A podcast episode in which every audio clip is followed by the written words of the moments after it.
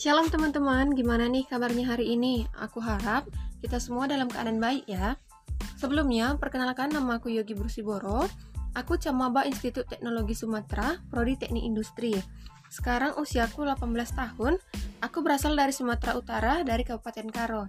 Hobi aku rebahan, tapi punya cita-cita yang tinggi.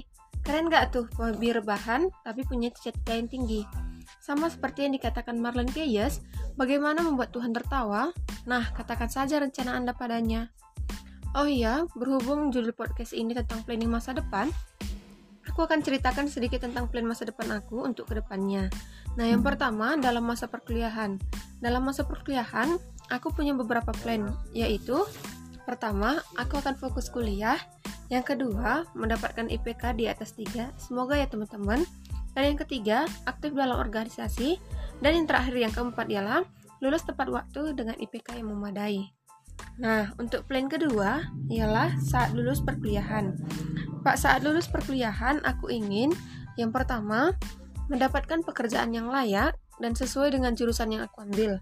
Nah, yang kedua bisa menerapkan ilmu yang udah aku dapat di perkuliahan dan memulai bisnis kecil biar nggak jadi beban keluarga lagi.